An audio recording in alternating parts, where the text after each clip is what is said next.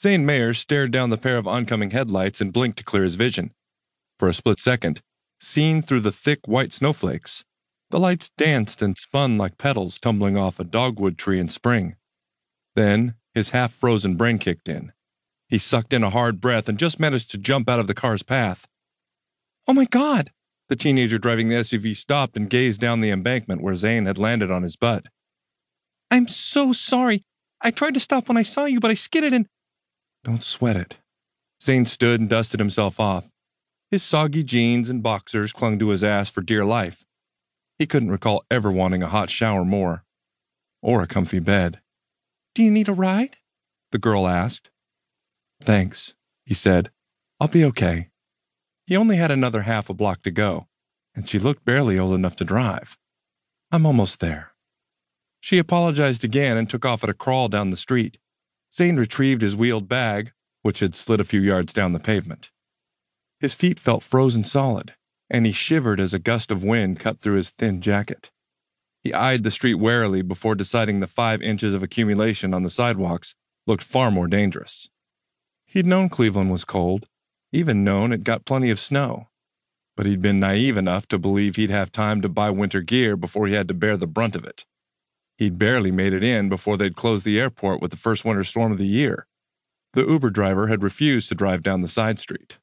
Zane couldn't blame him. He glanced up. Buckeye Street. A few more minutes, and at least he'd be out of the cold. Not that the house would be warm, but at least the wind wouldn't be slapping him in the face. He'd figure out how to light the boiler, and maybe. The sound of a plow scraping asphalt behind him took him by surprise. The huge truck had rounded the corner and was headed directly for him. Fuck!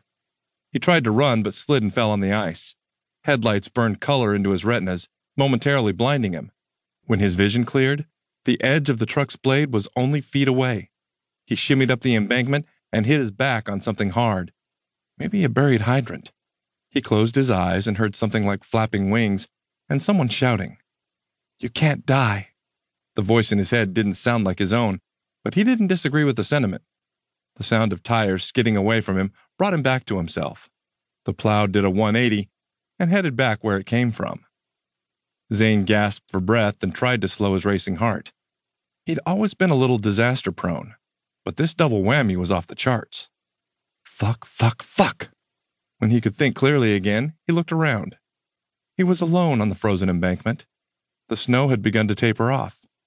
He once again rescued the suitcase. Thank goodness there wasn't anything breakable inside, and this time slid his way up a recently plowed driveway and onto the sidewalk. He'd take his chances. The going was slow, but at least no more cars nearly ran him down. He arrived at the gated yard and stared up at the imposing Gothic brownstone.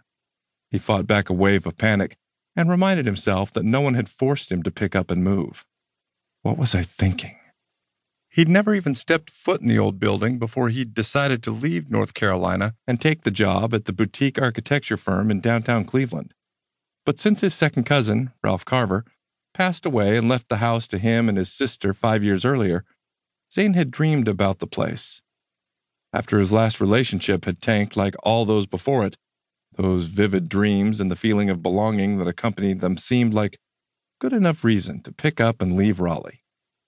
If he'd been in his right mind, Zane probably would have considered hiring a lawyer to challenge the restriction on the deed that the property could not be sold or transferred to someone outside of the family, and sold the place. He was well off, but his sister could certainly use an infusion of cash.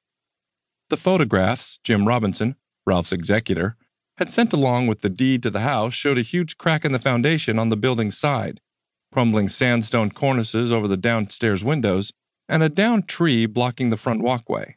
Fortunately, Ralph's will provided money to restore and maintain the brownstone.